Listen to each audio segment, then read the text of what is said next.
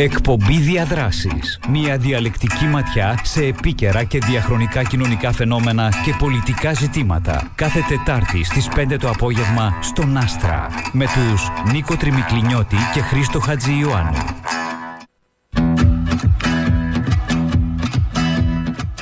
Χαίρετε, εκπομπή διαδράσεις. Ξεκινούμε σήμερα, συνεχίζουμε από εκεί που εμείναμε. Ε, σήμερα παρουσιάζω την εκπομπή μόνος μου. Ο φίλος ο Χρήστος ο Χατζιωάννου απουσιάζει. Ε, η εκπομπή μας σήμερα με φιλοξενούμενο των εκλεκτών συνάδελφων και φίλων Αντρέα Παναγιώτου ε, συνεχίζει από εκεί που έμενα. Γεια σου, Αντρέα. Χαίρετε. Καλώς όρισες. Χαιρόμαστε που έχουμε μηνύματα στο 2250 για όποιος θέλει να στείλει τα, τα μηνύματά του. Λοιπόν, σήμερα μας είναι η πάλι συνεχίζουμε για την αστάθμη την κυπριακότητα. Ε, είπαμε ότι εμείναμε στο 90, έτσι θα το... Η πρότασή μου εμένα, Αντρέα, είναι να μιλήσουμε από το 1990 στο 2030. Δηλαδή να έχουμε μια οπτική ε, του παρελθόντος βλέποντας προ το μέλλον. Έτσι, λίγο okay. όπως το άγγελο ε, του. Δεν μπορούμε να προβλέπουμε, αλλά μπορούμε να δούμε μια δυναμική. Μια κατεύθυνση. Ναι ε, για να συνεχίσουμε μια συζήτηση που ξεκινήσαμε, αλλά ήταν αδύνατο φυσικά να τελειώσουμε, για τα μεγάλα ζητήματα και τις ε, μετατοπίσεις που είδαμε στην κυπριακή κοινωνία, αλλά και τις αντιφάσεις στην κοινωνία, στην πολιτική, στην οικονομία, ε, κοινωνικά, ιδεολογικά ζητήματα και την πολιτιστική ζωή της χώρας μας. Μιας χώρας όπου η ταυτότητα των πολιτών της, αλλά και των μη πολιτών της, για να μην ξεχνούμε ότι υπάρχουν και μη πολίτες ανάμεσά μας, υπήρξε ανέκαθεν πριν ακόμα υπάρξει ενδιαφέρον ε, από ακαδημαϊκής άποψης ε, στο επίκεντρο της ίδιας της πολιτικής ύπαρξης μας. Ε, ήταν υπαρξιακό θέμα το θέμα της ταυτότητας μας.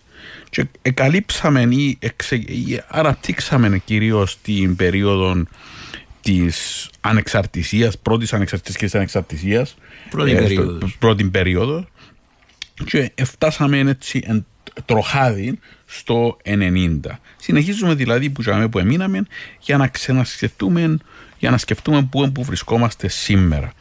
Ε, τότε είχαμε πει ότι ε, μας ταλανίζει ακόμα έναν τεράστιο, μια τεράστια ρήξη που συνέβηκε το 1974 ε, με την, το προδοτικό φασιστικό πραξικόπημα την εισβολή, την κατοχή του πρώτου του, του, του βορείου τμήματος της χώρας και την de facto διχοτόμηση που δημιούργησε μια νέα πολιτικοκοινωνική, ιδεολογική και πολιτιστική κατάσταση στη χώρα μας.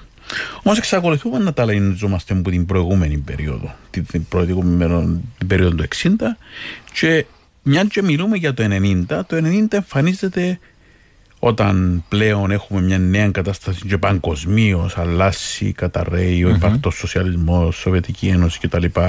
Έχουμε μια αλλαγή του παγκόσμιου σκηνικού.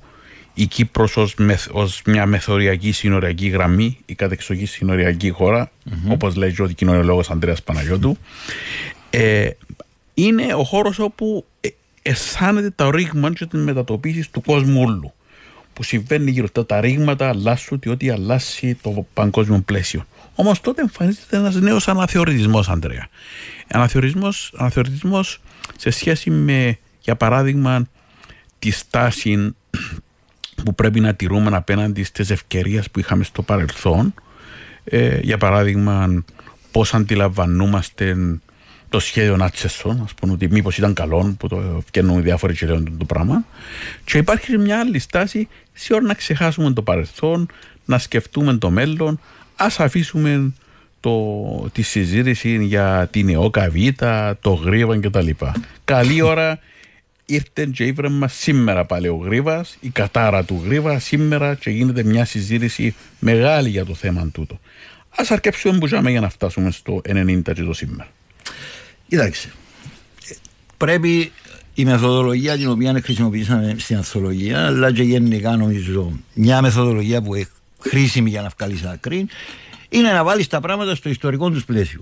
Λοιπόν, το σχέδιο Ράτσεσο και να ξεκάθαρουμε την ΟΚΑΒΙΤΑ, γελόθεμα, γιατί είναι τόσο obvious, είναι τόσο ξεκάθαρο.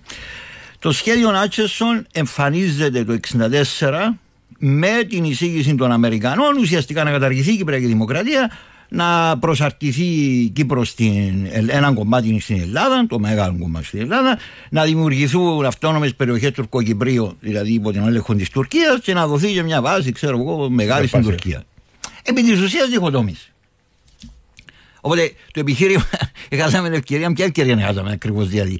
Το 1974 το, το είχαμε δεχτεί μόνοι μας, δηλαδή να πάμε να πούμε: OK, κόψετε την Κύπρο κομμάτια, καταργήστε την ανεξαρτησία, καταργήστε τη δημοκρατία, να μας κάνουν ό,τι θέλουν οι άλλοι. Δηλαδή, τούτο είναι η ένοχη συνείδηση της ακροδεξιάς. Δεν είναι καθόλου τυχαίο που εμφανίζεται η δεκαετία του 90. Η δεκαετία του 90 είναι η πρώτη φορά που η δεξιά μετά από 20 χρόνια εκτός εξουσίας ξαναβρίσκεται στην εξουσία μου κληρίδη. Ο οποίος βεβαίως παίζει μα εγώ και. Έχει φόνο με τους, αλλά δεν περάσει, λαλούμε τα. Ε... Μετά το 1974 έχουμε μια πλήρη απονομοποίηση της ακροδεξιάς που έπαιζαν τους ε, λόγω της κατάρρευσης και τότε εμφανίζεται μια λογική το να, ε, να, να ξανα, ε, μια και έχουμε ξανά την εξουσία, ας ταξιάζουμε λύθη για να πάμε παρακάτω και να παίξουμε την ε, να φάμε. Ε, για θυμούμαστε, Καλύτερα ξεχάνουμε δηλαδή. Αυτό ήταν το επιχείρημα. Ναι. Όμως πρέπει να θυμούμαστε ένα, ένα ακόμα πράγμα το οποίο δεν έχει κωδικοποιηθεί ακόμα, αλλά είναι αναπόφευκτο ιστορικά να το αντιληφθεί η κοινωνία μας. Υπάρχει ένα βαθύ κράτος της δεξιάς το οποίο δημιουργήθηκε το 1948.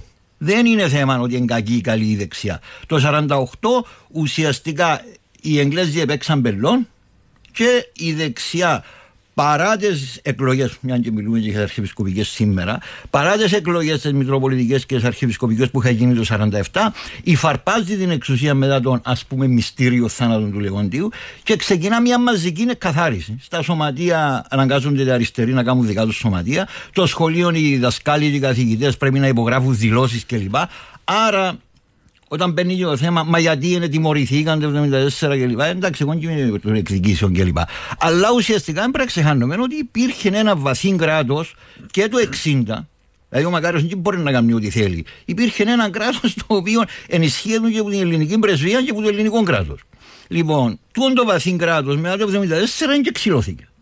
Δηλαδή εξακολουθούσε να έχει μια επιρροή στην εκπαίδευση κλπ. Δηλαδή φτάσαμε ως το 90 για να καταξιωθούμε να έχουμε πανεπιστήμιο. Διότι η ελληνική πρεσβεία δεν ήθελε και διότι τούτον μια πτέρυγα του βαθέως κράτους, έλα να φελινιστούμε. Δηλαδή, σήμερα μπορεί να φαίνεται και ανέκδοτο το πράγμα, αλλά ήταν πραγματικότητα. Δηλαδή, έπρεπε να γίνει αγώνας για να καθιερωθεί Κυπριακό Πανεπιστήμιο. Εντάξει, τώρα έχουμε τρία και δεν ενοχλεί κανένα. Πιάνουν και δουλειές σε μα.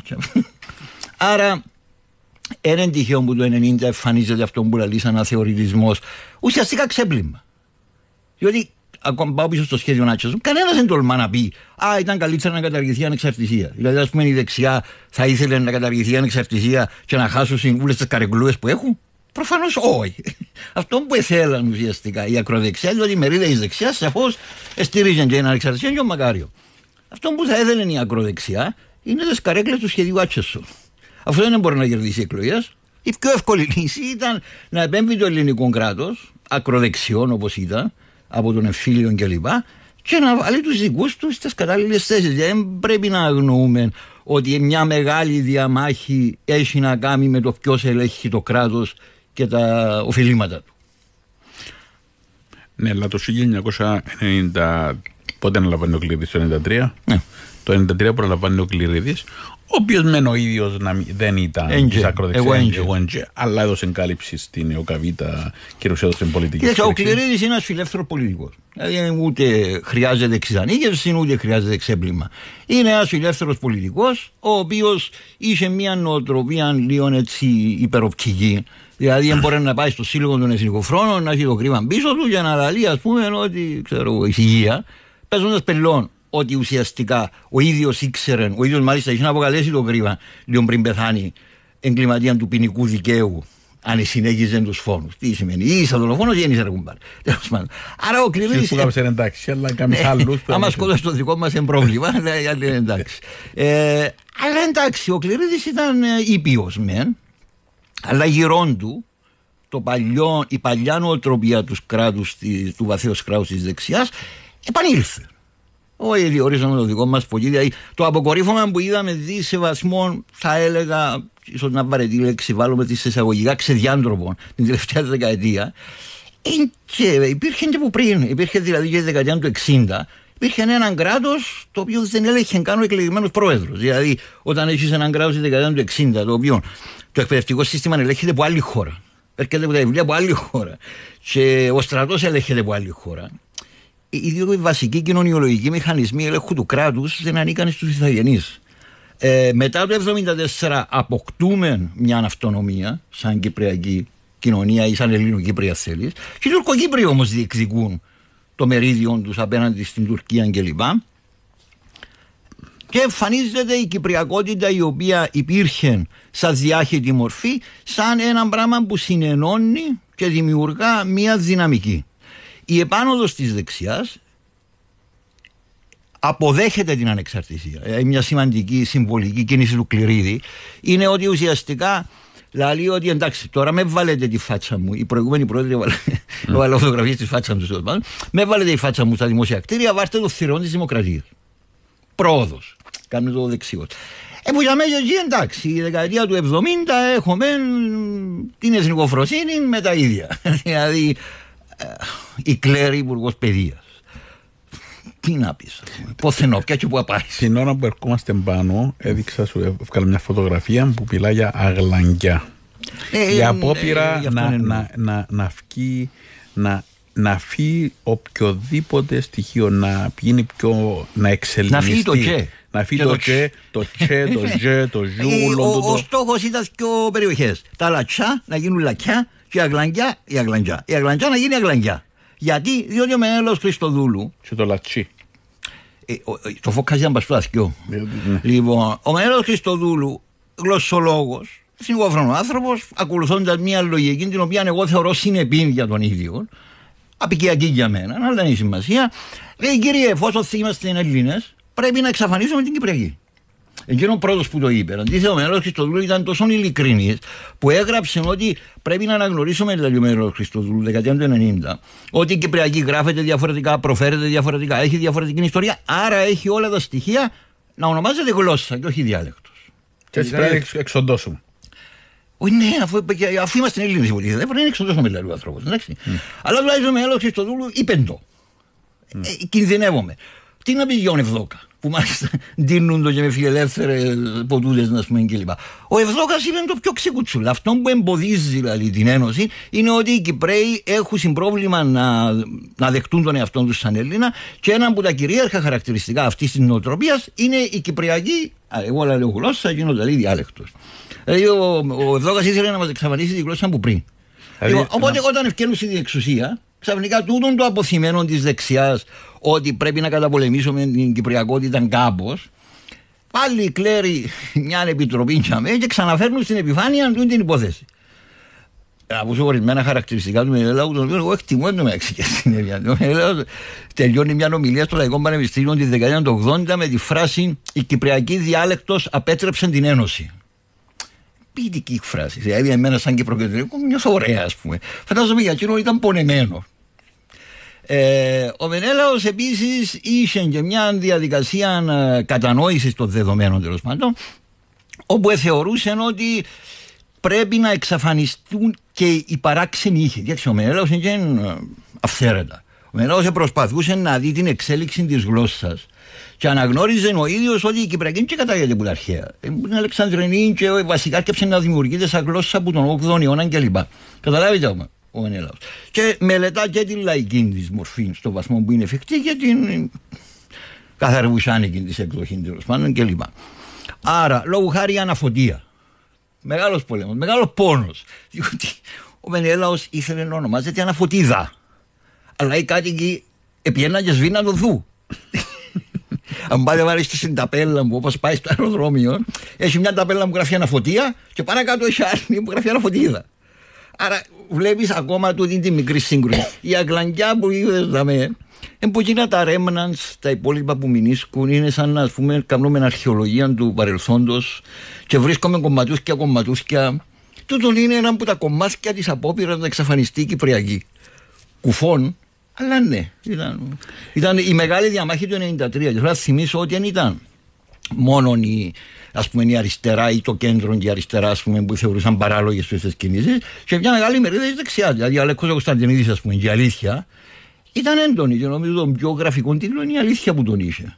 Λατσά ήταν και λατσά θα μείνουν.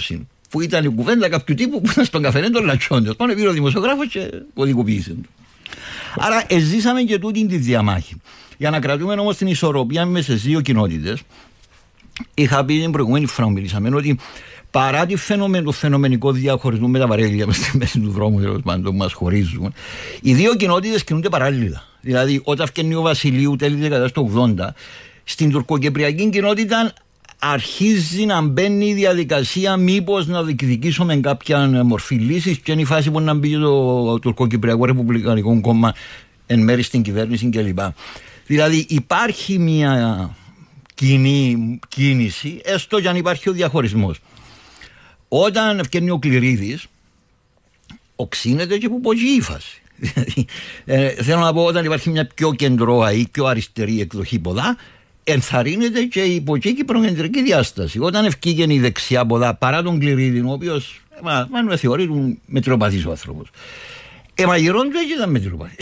δηλαδή, άρα με τούτη την λογική και σκληραίνεται και η τουρκοκυπριακή κοινότητα, η ηγεσία της τουλάχιστον τα κεφάλαια από την τουρκοκυπριακή κοινότητα σε παραλληλισμό με την ελληνοκυπριακή είναι ξεκάθαρα ότι υπάρχει αυτό το πράγμα. Δηλαδή το 2000 ας πούμε, μηχανή έχουμε και τα δερίνια και λοιπά και λοιπά τότε. Το 2000 τους πυράβλους. Έχουμε, έχουμε το ενεργά ηφαίστεια, έχουμε την πυραυλολογία, έχουμε τα ενεργά δόγματα, έχουμε το, δόγμα, το δόγμα αν είναι δυνατόν ο Κληρίδης ας πούμε τώρα, ένα δόγμα. Ξεκινάμε ναι. με πυράβλους. Το πυράβλου ήταν μετά, πρώτα ήταν το δόγμα πρώτα και μετά θα θάψεις ιδέες γκάλι το πρώτο, εκλέγεται έξι μήνες πριν υποστηρίζει την Γκάλη, έξι μήνες πριν τις εκλογές θα ψήσει την Γκάλη. Εκλέγεται. Μετά στην. Ε, μετά, ναι, ε, ναι, πυραυλολογία, ε, ποτούν την δόγματα κτλ. Η πυραυλολογία ήταν πριν τις εκλογές. Δηλαδή, Καθώς επενά τις εκλογές, ναι. ήδη είχε γίνει γίνον το αυτό με ιδερίνια. Ε, υπήρχε το, το πράγμα, ο κλειδί αφήνε του. Αφήνε το να, να κυλά, διότι έλπιζε να συσπυρώσει με βάση τον εθνικισμό. Αλλά υπάρχει μια βαθιά αντίφαση μέσα στον ίδιο των εθνικισμών, το οποίο εκφράζεται και ναι, πολιτικά υπάρχει. και κοινωνικά. Διότι όταν γίνονται επεισόδια στη Δερίνια για πρώτη φορά με κυπριακή σημεία που έκαναν. Θυμίζω ο Πανικός ο Χρυσάνθου είχε μπει, ο Κλειδί είχε μπει πρώτα. Σε κάποια φάση λέμε αρέσει και με κυπριακή σημεία γιατί είναι κανένας διατεθειμένος να σκοτωθεί για γίνει. Το είχε μπει ο Κληρίδη δεκαετίας του 80 σε μια κουβέντα στο Λαϊκό Πανεπιστήμιο. Ο Πανικός Χρυσάνθου ανάφερε το και όταν τον είδα μετά από τη Δερίνια, δηλαδή με χάσαμε ότι πήγαν και σκοτωθήκαμε την Κυπριακή. Πήγαν και πιάσει. Ναι, αλλά κοίταξε, κοίταξε όμως την αντίφαση του, του, της ελληνοκυπριακής δεξιάς που είναι η ελληνοκυπριακή αστική τάξη βασικά. Όχι, έχει ε, λαϊκά στρώματα. Ναι, ναι με, με λαϊκά στρώματα γύρω της που, που στηρίζουν. Τα οποία θέλουν το βόλεμα, πιστεύουν ότι το κράτος πρέπει να δικό τους για να βολεύουν τα πλάσματα. Ναι, έτσι πρέπει να αποκλείσουν τους τουρκοκύπριου. Ναι, αλλά υπάρχει ναι. δάμε, επειδή μιλήσαμε για τη μάχη του Πανεπιστημίου που ήταν κεντρική τότε. Ναι, θυμάσαι, ναι, μάλιστα με τον Αναστασιάδη να λέει να είναι ο κύριος πολέμης. Αλλά το ενδιαφέρον για το Πανεπιστήμιο Κύπρου ε, το οποίο ήταν μια μακρά ιστορία και κοίταξε τα πρακτικά της Βουλής με ποιοι ήταν εναντίον και πολύ ενδιαφέρον η συζήτηση γύρω από το Πανεπιστήμιο Κύπρου. Το ενδιαφέρον ήταν ότι έγινε, ιδρύθηκε το Πανεπιστήμιο, αλλά φαίνεται να έγινε μια, ένας, μια συνθήκη, ναι. ένας συμβιβασμός όπου εδωθήκαν ε, στους εθνικιστές ελληνοκεντρικούς συγκεκριμένα πράγματα τα οποία θεωρούσαν ιερά και σημαντικά ε, ιστορία, αρχαιολογία, φιλοσοφία να μπουν κάτω από, το, κάτω από εθνοκεντρική λογική και δημιουργήσαν έναν τμήμα κοινωνικών και πολιτικών επιστημών υποβαθμισμένων, υπο, υποτονικών με όλες τις τάσεις να, να υπάρχουν και μέσα και να αντιπαλεύονται. Δηλαδή η αντίφαση όλη είναι τζαμί.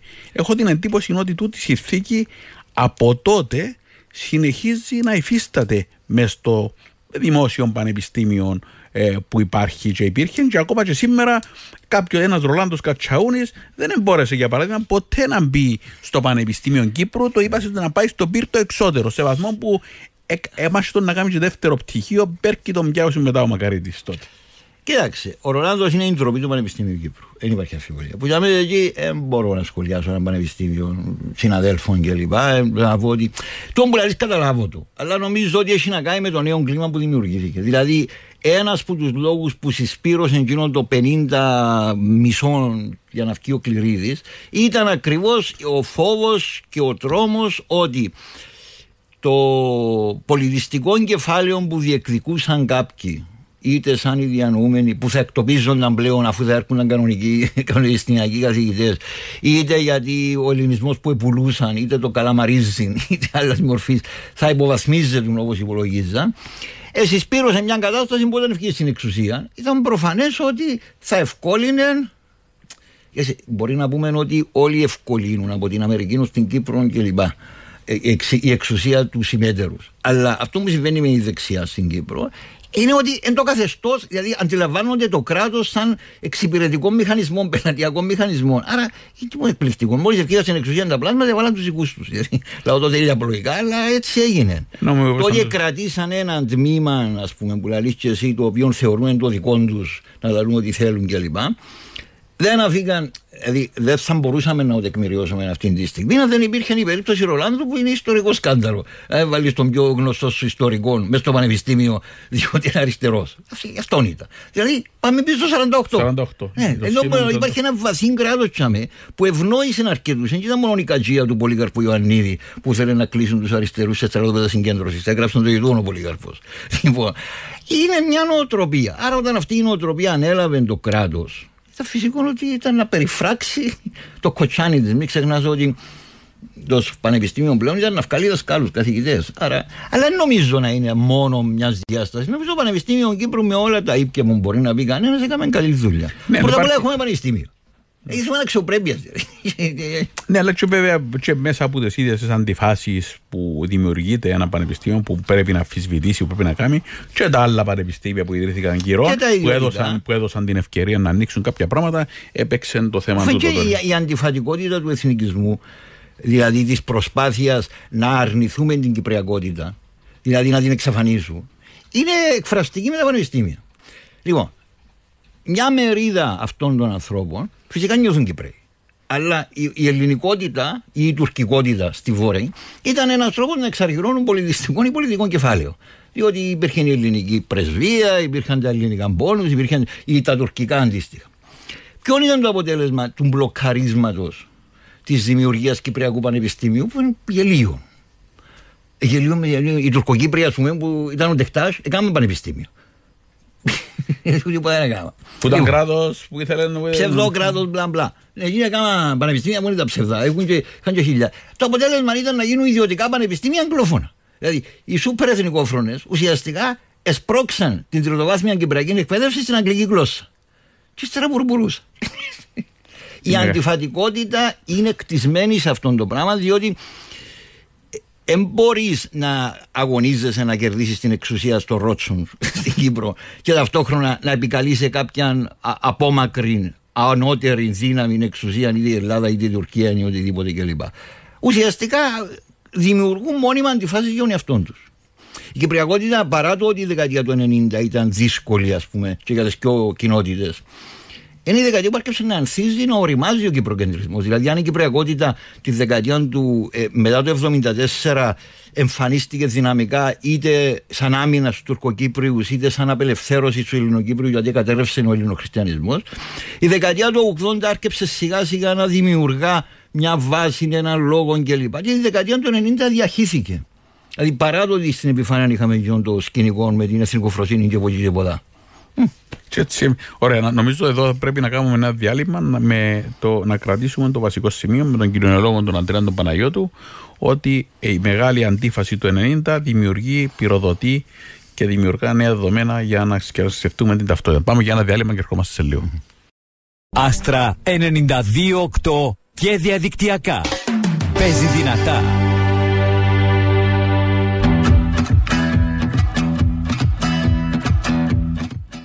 Λοιπόν, εκπομπή διαδράσης συνεχίζουμε με προσκεκλημένο τον, τον κοινωνιολόγο Αντρέα Παναγιώτου, όπου συζητούμε σήμερα το μεγάλο ζήτημα της ταυτότητας, της κυπριακότητας και πέραν που τούτο.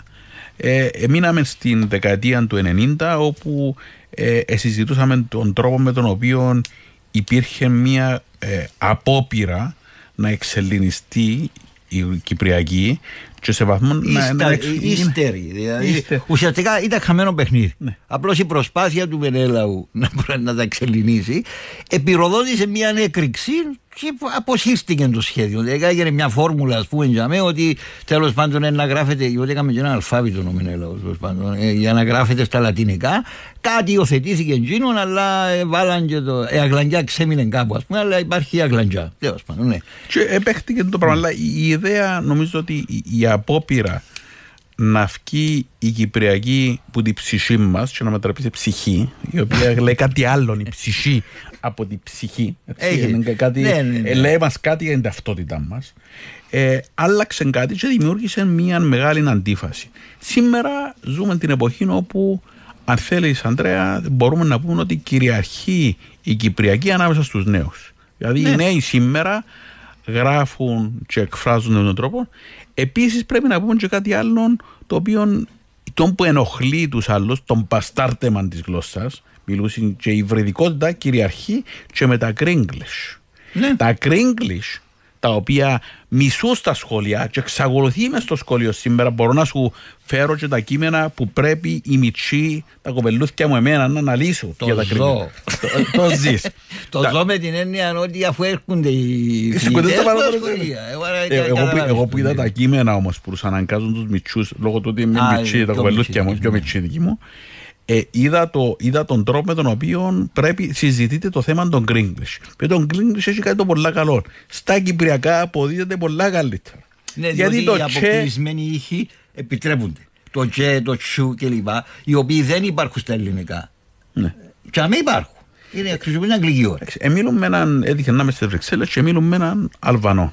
Του καλά ρε, μίλαν μίλα, μίλα ελληνικά, μίλαν εγγλέζικα, μίλαν ιταλικά, μίλαν διάφορες γλώσσες. Τέλος και μιλάει τόσες πολλές γλώσσες και τόσο καλά. Ιταλικά, ξέρω εγώ, διάφορες γλώσσες. Και μου λέει, κοίταξε, υπήρχε μια άποψη ότι μπορεί να είναι και λόγω του εκπαιδευτικού συστήματος. Αλλά υπάρχει και κάτι άλλο, μου είπε φωνητικά λαλή μου, είναι πολλά πλούσια γλώσσα. Και γράφεται, έτσι μπορεί να πιάνει από διάφορες γλώσσες.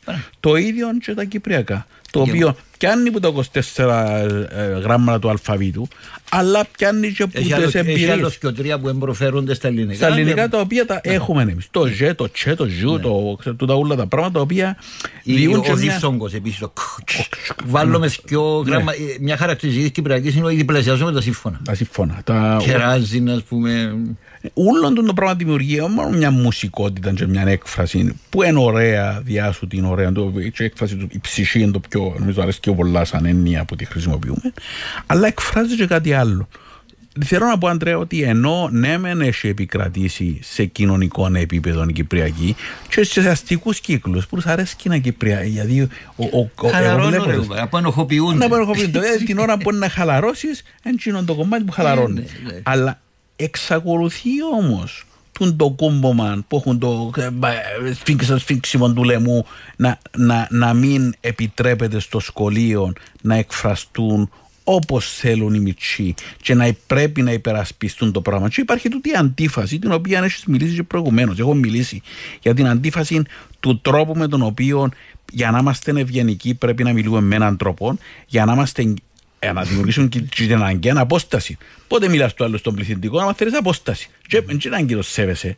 Είναι μακριά από μένα. Ναι, ναι, εγώ είναι και από το ιεραρχικός. Και παίζεις λίγο με τις ιεραρχίες. Όμως το πράγμα εν, έχει να κάνει και με μια, κάτι που είπες προηγουμένως και θέλω να το αναπτύξεις λίγο.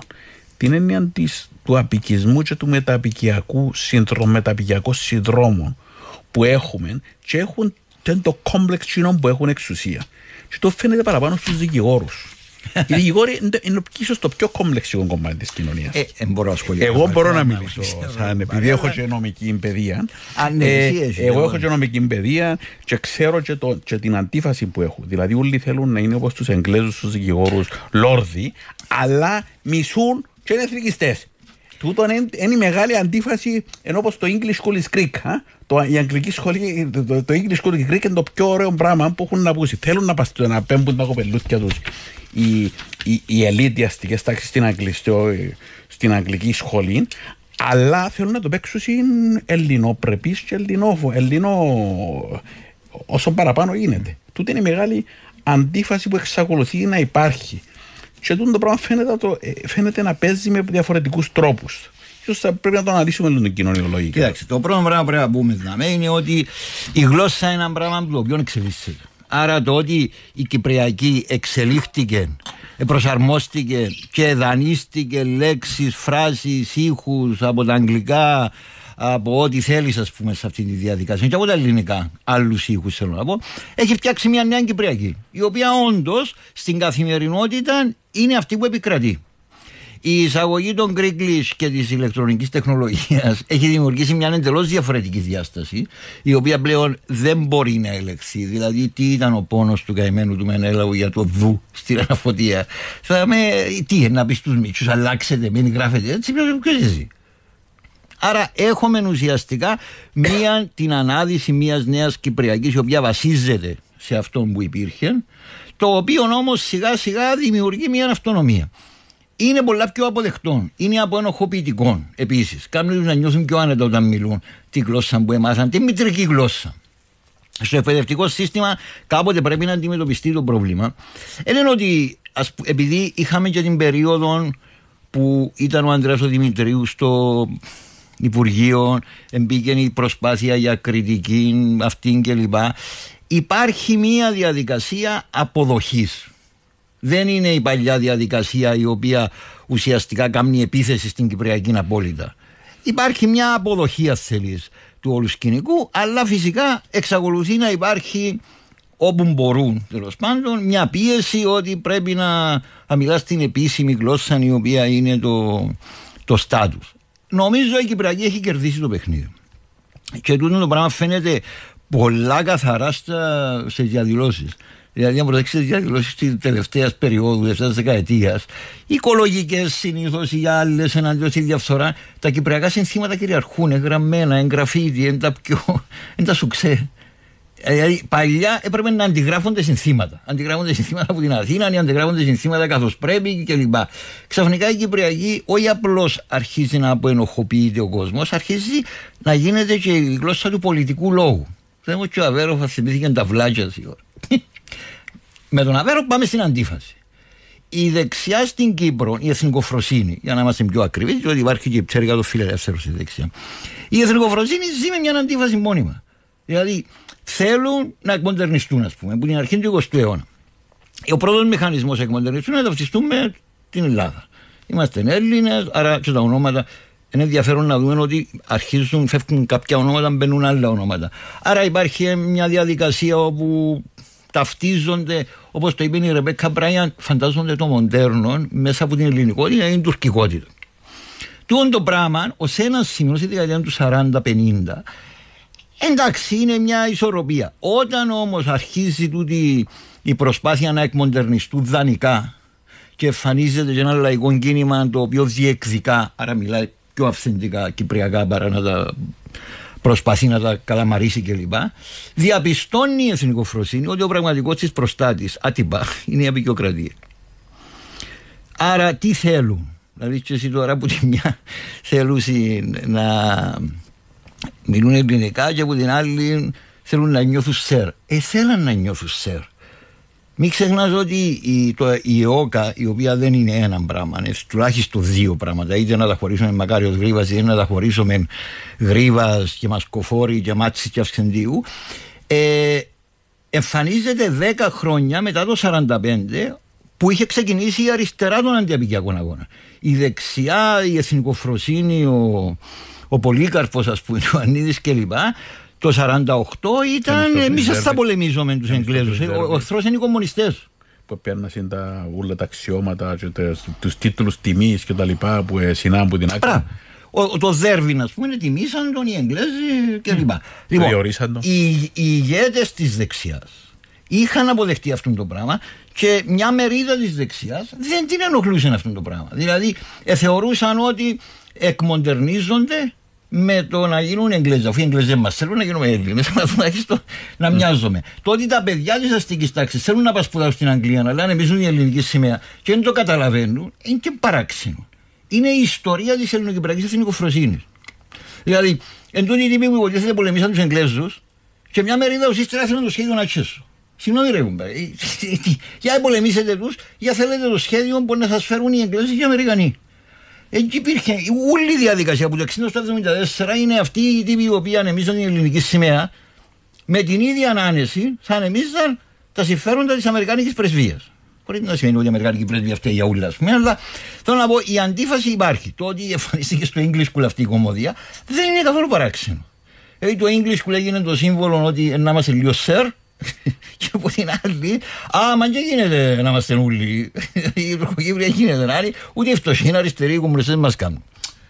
Άρα υπάρχει αυτή η διαδικασία η οποία πρέπει να αναλυθεί σαν σύμπτωμα ότι το να θέλουν κάποιοι να είναι Έλληνες οι Τούρκοι έτσι σημαίνει κατά ανάγκη ότι πιστεύκαν πραγματικά ότι να γίνουν Έλληνες οι Τούρκοι. Ε, σημαίνει ότι διεκδικούσαν κάποια ειδική θέση στην κοινωνία, έναν είδος στάτους. Σε σχέση με τον κρατέλεχο του κράτου. Πάρω παράδειγμα τον Τεκτά, γιατί δεν μιλούμε όσο είναι ο Κύπρος. Ο Τεκτά, ναι, μεν ήταν φανατικός της διχοτόμησης. Ναι, μεν εντείνεται την τουρκική σημαία. Αλλά άμα τα συμφέροντα της δικής του εξουσίας κινδυνεύαν από την Τουρκία, έπαιζε το αυτονομιστής. Όχι, μα δεν έρχεται να μα ανακατώνεται. Ο Ιορκάκη τι; Ο Ιορκάκη δεν ήταν ο ηγέτης της εθνικοφροσύνης, ας πούμε. Ε, ο Ιορκάκη τι έκανε. Ο Ιορκάκη, άμα η κινδύνευε, έφτασε στο σημείο να στέλνει όπλα στον Παναγούλη για να δολοφονήσει τον Παπαδοπούλου. Πού τι συνέβαινε, και δύο χρόνια μετά θέλει να δολοφονήσει τον Μακάριο. Άρα... Είναι η εξουσία είτε η πολιτιστική είτε η πολιτική που έχει σημασία. Γι' αυτό μπορεί να βάλουμε τα πράγματα σε πλαίσιο εν ευκαιρία νόημα. Έχουμε και κάποια σχόλια εδώ, Αντρέα. Το ένα είναι ο, ο Κληρίδης ήταν υπεύθυνος της φρούρησης των τυχών της Λευκοσίας κατά τη διάρκεια της εγκληματικής ΕΟΚΑ. Γιατί ήταν και οι Τουρκοκύπροι αντίπαλοι του Γρήβα και να. Ε, ε, ναι, το 1987 παρέσει στο χωρών της Λεβεντιάς στην Λαπάτσα Λακατάμιας προς τιμήν του Γρήβα τι έκανε να περασπιστεί την αμόχωστο; Ε, τίποτα, τίποτα. Ανέλαβε την Προεδρία ορκιζόμενος στους τρεις Μητροπολίτες, όργανα της ΕΟΚΑ και της Χούντας, ε, Γιαννάκη Στοφαρή. Και όμως η δεξιά τον ονόμασε το αεροδρόμιο Κληρίδης, ούτε το μικρό του δάχτυλο μου ε, κουνάω για αυτό. Λοιπόν, ακόμα μια ερώτηση, ίσως να πιάνει μαζί, διότι λιανίσει λίγο χρόνος μαζί, στη πάλι έλειψε μας χρόνος. Ε, παρακαλώ, πες του Αντρέα να αναφερθεί στις αναφορές του 80-90 και ακόμα ένα σχόλιο δαμε ε, στη σελίδα 117 της πολιτικής βιογραφίας του Δημήτρη Χριστόφια, πώς η ανάγκη είναι η ιστορία, αναφέρει ότι ο πρώην πρόεδρος συνένεσε στην αγορά των S300 για λόγους εντελώς διαφορετικούς βέβαια. Έπρεπε να στηριχτεί η ρωσική βιομηχανία που εκείνη την εποχή προσπαθούσε να επανεκκινήσει μετά την κατάρρευση της Σοβιετικής Ένωσης. Και η τελευταία ερώτηση, μήπως δημιουργείται καινούριος εθνικισμός ε, με την συζήτηση υπερκυπριακή ταυτότητας. Κοιτάξτε το ρατσισμό απέναντι στους ξένους που χρησιμοποιούν, μιλούν για μετανάστες που είναι φτωχοί κτλ. κτλ. Ναι. Λοιπόν, πρώτα απ' όλα να πούμε για τη δεκαετία του 80. Η δεκαετία του 80 ήταν σημαντική και υπήρχαν ορισμένα κομβικά σημεία. Δηλαδή, η κωδικοποίηση του ότι είμαστε ένα συνοριακό ένας συνοριακός χώρος, ε, καταγράφηκε πρώτα από Θεοδόρο Παπαδόπουλο τη δεκαετία του 60. Όμως, εγώ πιστεύω είναι ο Κωστής Αχνιώτη που μέσα σε έναν κείμενο του στο εντός των τυχών που παίξει τεράστιο ρόλο στην κωδικοποίηση των διαφόρων πραγμάτων τα οποία αναδυθήκαν σαν απελευθερωτικά μετά το 1974, εκωδικοποίησε την κυπριακή ταυτότητα, την κυπριακή συνείδηση θετικά, σαν την ταυτότητα του συνόρου. Όπου δεν μπορεί να νικήσει ούτε ένας από τι δύο πλευρές, άρα δημιουργείται ένας στη μέση ένας ενδιάμεσος χώρος που δεν μπορεί να νικήσει αλλά μπορεί να διασφαλίσει την αυτονομία του. Ε, την ίδια περίοδος στο Λονδίνο αρχίζουν οι Τουρκοκύπροι να δημιουργούν ουσιαστικά μια, ε, έναν προβληματισμό γύρω από την ταυτότητα και πάλι, ο οποίος απλώνεται στην Βόρεια Κύπρο, στην τουρκοκυπριακή κοινότητα, ενώ στην Νότια έχουμε, ε, εκτός που το εντός των τυχών, έχουμε και το τρένο στην πόλη στη Λέμεσον, έχουμε μια σειρά από εκδόσεις, κινητοποιήσεις, ομάδες, οι οποίες αρχίζουν να εστιάζουν πας στην Κυπριακότητα. Τη δεκαετία του 90 τούτα θα διαχυθούν ακόμα παραπάνω. Δηλαδή, αυτή τη στιγμή μπορούμε να πούμε στην Κύπρο ότι έχουμε κοινωνικά κινήματα τα οποία είναι αυτόνομα από κόμματα. Δεν είναι κακό του καλό. Απλώς καταγράφω το, έτσι και να το ολοκληρώσω. Ε, ουσιαστικά τα, τα κοινωνικά κινήματα είχαμε και δεκαετία του 40. Μετά κωδικοποιηθήκαν μέσα σε κομματικά πλαίσια. Μετά από το 90 είδαμε το στην τουρκοπιακή κοινότητα, όπου οι συντεχνίες και τα κόμματα είναι αυτόνομοι μηχανισμοί και λειτουργούν παράλληλα, παράλληλο συνδυόμενα. Και Που το 2010 και μετά νομίζω έχουμε μια μικρή στο μέγεθος και το size του πληθυσμού που είμαστε, άνθηση κοινωνικών κινημάτων που γοητεύονται από την Κυπριακότητα με αυτή την έννοια. Λοιπόν, Ω υβριδική ταυτότητα κτλ. Ναι. Αλλά και, και τούτο ε, ε, ενομιμοποιήθηκε και με ακαδημαϊκά κείμενα τη δεκαετία του 90. Έτσι, που το 90, το 90 επιάστηκε και, το γλωσσικό, και το γλωσσικό καταγράφηκε. Και το σημαντικά, με ότι ουσιαστικά τη γλωσσία που έχουμε. Όμως χωνά νομίζω είναι το πρώτο κείμενο που το καταγράφει. Mm.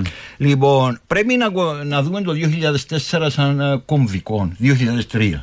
Δηλαδή το άνοιγμα των οδοφραγμάτων ήταν ένα ρήγμα στη διχοτόμηση που δεν καταφέραν να το κλείσουν. Μπορεί να μην επέρασε το δημοψήφισμα και δεν πιστεύω δεν επέρασε διότι δεν μπορείς για 10 χρόνια ας πούμε, να τους δηλαδή άλλα και ύστερα ξαφνικά λέω εσύ ο Κληρίδης να τους δηλαδή Κάμετε μου τον το χατσιρέ σου, κάμε το χατσιρέ φίλε μου, έβαλες τον ουράνιο, έβαλες την κλέρινη, ο παδίσιο να ψηφίσουν την άλλη πλευρά, όχι για κάμεις. Άλλο θέμα. Το 2003 όμως, όταν οι Τουρκοκύπροι και θυμίζω ότι δεν το θυμούνται. Το 2000 όταν έγινε εκλογές έκρινε η δεξιά. Και το 2001 ξαφνικά ξεσπάει ένα μαζικό κίνημα που δείχνει τη δυνατότητα του που είπα πριν ότι που τα κάτω αρχίζουν να εμφανίζονται κινήματα. Ένα κίνημα αρχικά ενάντια στην οικονομική κρίση, πάλι που τράπεζε. και μετά γίνεται ένα κίνημα για την επανένωση. Ουσιαστικά οι Τουρκοκύπροι διεκδικούν έναν κομμάτι από την ένταξη στην Ευρωπαϊκή Ένωση με τον ίδιο τρόπο, άμα το δούμε γεωπολιτικά, που οι Ελληνοκύπροι διεκδικήσαν έναν κομμάτι στήριξης του αδέσμευτους στη δεκαετία του 60. Οι Ελληνοκύπροι αγωνιστήκαν για την ανεξαρτησία. Οι Τουρκοκύπροι αγωνίζονται για τον πλουραλισμό. Ε, λοιπόν, η... Ποιες είναι οι άλλες ερωτήσεις. Ε, μια για τον Κληρίδη και τα λοιπά που ήταν. Εντάξει, είπες τα με τον Κληρίδη. Τον Κληρίδη είπαμε, τον ναι. Ε, ε, κάτι ένα, για, το, για το ότι το, ο, ο Χριστόφια. Α, ο, εθνικισμό, ο Χριστόφιας και ο εθνικισμός. Κοίταξε, δεν θυμούμαι εγώ, ας πούμε. Δεν αμφιβάλλω ότι μπορεί να έγινε. Ε, να θυμίσω ακόμα πιο χαρακτηριστικά. Όταν έγινε το 1999 ο βομβαρδισμός της Νέας Ιουγκοσλαβίας, η πολιτική αρχηγή ήταν υπέρ να στηριχτεί η Νέα Ιουγκοσλαβία. Και ο λόγος ήταν διότι η τότε ηγεσία, θυμίζω, δηλαδή και ο Χριστόφιας που ήταν νεότερος, αλλά και ο Τάσος και ο Κληρίδης κλπ. ήταν η γενιά που έρχεται από την Μακαρίου. Άρα ξέραν ότι υπάρχουμε σαν Κύπρο και ότι στηρίξαμε μας κάποιοι. Και πρέπει να στηρίξουμε του τους κάποιους. Άρα το δαμέ δεν με εκπλήττει. Ο Κληρίδης ήταν και αγόρασε τους πυράβλους όμως, ουσιαστικά να τους κάνει οτιδήποτε. Δεν ήταν κάτι διαπραγματευτικό του, αγόρασαν προεκλογικά. Ναι, ερώτημα, ναι. ναι, ναι, ναι. το ότι εγκριθήκαν, που, δηλαδή όταν ο Κλήρη έβαλε την εισήγηση, φαντάζομαι, και ο ένας είπε εντάξει, εμείς στηρίζουμε το για τούτο και ο άλλος για τούτο, δεν με εκπλήττει με βάση την πολιτική ηγεσία και επαναλαμβάνω και που είχα πει πριν. Κάθε τι πρέπει να το ερμηνεύουμε στο πλαίσιο. Άρα, τι συνέβαινε το 1997, που ποιους θέλαμε στήριξη, τι είχαμε να αντιμετωπίσουμε, και άρα τι αποφασίσαν οι άλλοι στο Εθνικό Συμβούλιο. Για τον εθνικισμό. Το εθνικισμό και ο ρατσισμό. Υπάρχει ναι. κίνδυνος, υπάρχει κίνδυνος... Κοίταξε, ε. η κυπριακότητα έχει μια εξορισμού διαφορά με τον εθνικισμό. Ο εθνικισμός οποιασδήποτε μορφής είναι ένα ομοιογενοποιητικό κίνημα ιδεολογία. Όλοι είμαστε ίδιοι. Όλοι είμαστε Έλληνες, όλοι είμαστε Τούρκοι, όλοι είμαστε Ιταλοί. Αν υπήρχε Κυπριακός εθνικισμός, όλοι είμαστε Κυπρέοι. Άρα όσοι δεν είσαστε, είσαστε εχθροί. Η Κυπριακότητα έχει δύο χαρακτηριστικά, όπως και είναι την ανθολογία. Το ένα της χαρακτηριστικών είναι η αυτονομία. Η αυτονομία του χώρου. Του χώρου, όχι των ανθρώπων, με την έννοια ότι εσύ επειδή μιλάς την γλώσσα και λοιπά, είσαι και ο άλλος επειδή μιλάει άλλη γλώσσα, η θρησκεία ένισε. Όσοι κατοικούν σε αυτόν τον χώρο ανήκουν στην Κυπριακότητα. Τούτη η ενοποιητική διαδικασία στηρίζεται ιστορικά, άμα το δούμε, με διεκδικήσεις ανεξαρτησίας. Θα πω ότι ουσιαστικά, άμα πάμε πιο πίσω, η Ρωμαϊκή η Ορθόδοξη αντίληψη, πάμε στον Αρχιμαντριώτη Κυπριανό που γράψαν την πρώτη ιστορία της Κύπρου, εν τούτη. Γιατί η Κύπρος δεν και βιώνεται στον Αρχιμαντριώτη Κυπριανό του 18ου αιώνα, πούμε, σαν κάτι τέλος πάντων που αποτελούν οι κάτοικοι της κάτι μοναδικών. Αποτελεί ένα χώρο όπου υπάρχουν άνθρωποι. Το δεύτερο χαρακτηριστικό της Κύπρου, άρα το πρώτο είναι η ανεξαρτησία, η αυτονομία της κλπ. Το δεύτερο είναι ο πλουραλισμός. Η κυπριακότητα εξορισμού αναγνωρίζει την, τον άλλον. Άρα, μέσα του. Μέσα του. Είναι ναι. το θέλω Δηλαδή, πάντα στην κυπριακή ιστορία, να το δούμε, και οι διεκδικητές της κυπριακότητας βορείω και νοτίω, ακόμα και την εποχή των Βαρέλων, ενώ του διαχωρισμού τέλος πάντων, είναι άτομα τα οποία είναι ομάδες, είναι κινήματα τα οποία διεκδικούν ότι υπάρχουν και άλλοι, πως διαφορετικοί που μας, αλλά δικοί μας. Υπάρχει τούτα τα γραφικά κομμάτια μες στον πόλεμο.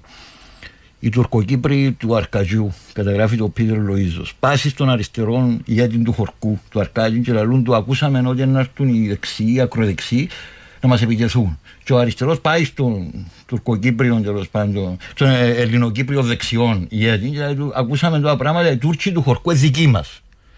Και προστατεύονται οι Τούρκοι του Χορκού που δικοί μας. Έρχεται ο τουρκικός στρατός στην πύλα. Τουρκοκύπριο Μουχτάρη στέλνει μήνυμα, μεν έρθετε η Ρωμιέ δική μας. Τούτο το εδική μας, που είναι λίγο περίπλοκο τη σημαίνει, χορκανή μας, φίλοι μας, ενεγκακοί κλπ. Εν κλασικό της Κυπριακότητας.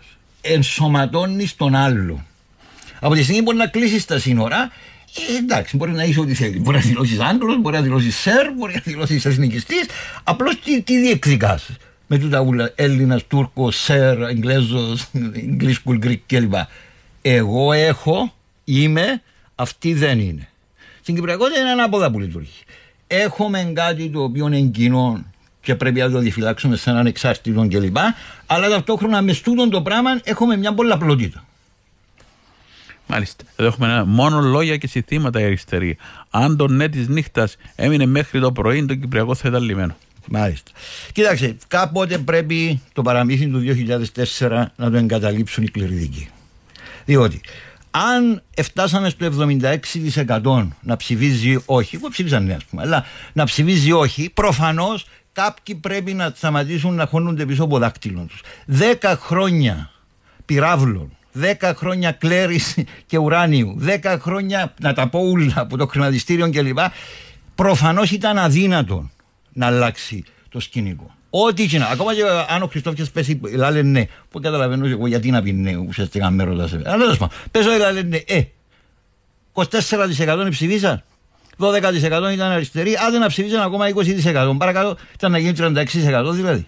Εν το θέμα. Το θέμα είναι ποιοι οδηγήσαν αυτόν τον πληθυσμό στο 76%. Για να μου πείτε τώρα είναι επειδή ο Τάσος έκαμε ένα διάγγελμα την διάρκεια τη νύχτα του Πάσχα. Δεν είναι αυτό ουσιαστικά το 2004 αναβάγησε διότι 10 χρόνια πριν πάλι πάμε στη μεθοδολογία. Άμα είναι να κολλούμε στη λεπτομέρεια, ό,τι να είναι. Αλλά άμα δούμε την ιστορική πραγματικότητα, τι επαρέλαβε η δεξιά όταν ευκαιρία στην εξουσία το 1993. Έναν πληθυσμό ο οποίος ψήφιζαν τον Βασιλείο που έθελε λύση. Και έναν κομμάτι που ψήφιζαν τον Κληρίδη πάλι έθελε λύση. Και φτάσαμε 10 χρόνια μετά 76% να έχει αμφιβολίες για αυτό το πράγμα. Ε, άμα δεν φταίει ο κλειδί για αυτό το πράγμα, δεν ξέρω. Υπάρχουν εξωγήινοι. Είναι... Ε, ωραία, αλλά και το μεγάλο ζήτημα είναι να σκεφτούμε τι κάνουμε που δάμε και εδώ και πώς πάμε παρακάτω. Δηλαδή να κοιτάξουμε μπροστά μας. Ναι, αλλά πρέπει να σκεφτούμε επίσης ότι το 2004 απέτυχε κάτι, ενώ το 2003 απέτυχε κάτι. Το 2003 καταφέραμε καταφέραμε σαν Κυπριακός πληθυσμός βορείο και νοτίο να σπάσουμε τα βαρέλια των οδοφραγμάτων και να επανενωθεί η Κύπρος με έναν τρόπο που δεν καταφέραν να την ξανακλείσουν. Το 2004, ίσως και τα μίδια και τα 10 χρόνια που ακολούθησαν προηγουμένως και το λάθος, κατ' εμένα λάθος, αλλά το συζητείτε. Να δεχτούμε να συζητήσουμε για τον το πράγμα τη στιγμή που μπαίναμε στην Ευρωπαϊκή Ένωση. Το πράγμα ήταν εύκολο. Φαντάζομαι η λογική του Κληρίδη ήταν να εκβιάσει τους οπαδούς του. Και μόνο να καταλαβαίνει ο Κληρίδης. Όμως ότι οι Κυπριακοί ήταν να εκβιαστούν. Διότι ξαφνικά η Κυπριακή Δημοκρατία χαλαρώνε, ήταν να μπούμε στην Ευρωπαϊκή Ένωση. Εντάξει, ήταν ωραίο να πούμε ότι α, είμαστε Ευρωπαίοι, κουμπάρε κλπ. Αλλά επί τη ουσία κανένας δεν ήξερε να μπορεί να ακολουθήσει. Η λύση του Κυπριακού σε εκείνο το πλαίσιο για αρκετόν κόσμο ήταν φοητσάρικη. Φυσικά υπήρχαν και τα συμφέροντα, δεν υπάρχει καμιά αμφιβολία. Δηλαδή οι κάτοικοι της ε, Νότιας Κύπρου που ήταν να ελπίζαν ότι η ροή κεφαλαίων θα τους βοηθούσε να πουλήσουν τα χωράφια ως πιο πολλά. Είναι σε λύση. Ναι. Αλλά το πράγμα ήταν συνδυόμενο πάλι με την ένταξη στην Ευρωπαϊκή Ένωση. Ήταν σοφό να τα δέσουμε μαζί. Πρέπει να γίνει μια λύση όχι της λογικής. Η βραμενέα ηγέτη μπορεί να μας γελάσει. Αυτή είναι η λογική του κ. Γκλάφκου. Να ψηφίσουμε ναι. Πρέπει ο κόσμος να ψηφίσει. Λοιπόν, Είχαμε τόσα χρόνια, 10 χρόνια διακυβέρνηση έναν Αναστασιάδη. Ο οποίος ήταν υπερμάχος του. Ο Αναστασιάδης ήταν ξεκάθαρα που το 2016 εναντίον οποιασδήποτε λύση. Ο πληθυσμό, μια μεγάλη μερίδα του πληθυσμού εξακολουθεί να θέλει λύση. Αυτό είναι που έχει σημασία. Είναι αυτό που δημιουργείται από τα κάτω προς τα πάνω. Η ιδέα ότι να βρούμε έναν ιδανικό ηγέτη που μαγικά είναι να μας τα λύσει είναι ένας μύθος. Δεν υπάρχει μαγικός ηγέτης που να τα λύσει. Μπορεί να βρεθεί μια χαρισματική μορφή όπως ο Μακάριο να συνενώσει απλήθη. Αλλά όταν κοινό μπορεί να τους συνενώσει είναι να ξέρει ότι είναι αντιφατικό το κοινό. Εν, ενκαινώνει τους, δεν μπαίνει μες στον εγκέφαλο τους. Πρέπει να αποδεχτούμε ότι η επανένωση της Κύπρου θα γίνει με πλειοψηφία που τα κάτω για τα αντικειμενικά συμφέροντα των Ιθαγενών. Δεν θα γίνει γιατί να μας γελάσει ο Α Κληρίδης ή γιατί να μας εκβιάσει η Β Πρεσβεία. Μάλιστα. Και πρέπει να σεβαστούμε και που διαφωνούμε μαζί τους. Για μάλλον δηλαδή σου ανησυχώ, πρέπει να καταλάβουμε γιατί ανησυχεί ο πλάσμα. Ναι. Λοιπόν, νομίζω ότι ε, επειδή ε, ήδη εκλείσαμε από πλευράς χρόνου, έχω και άλλα σχόλια, ε, ίσως δεν θα μπορέσουμε να τα απαντήσουμε. Νομίζω να κρατήσουμε το βασικό εδώ. Ότι πρέπει επιτέλους να σκεφτούμε με, με διαφορετικούς όρους του ποιοι που είμαστε και που θέλουμε να πάμε. Πρέπει να βάλουμε μπροστά μας το, το, να μάθουμε από την ιστορία και από, τα, από το παρελθόν.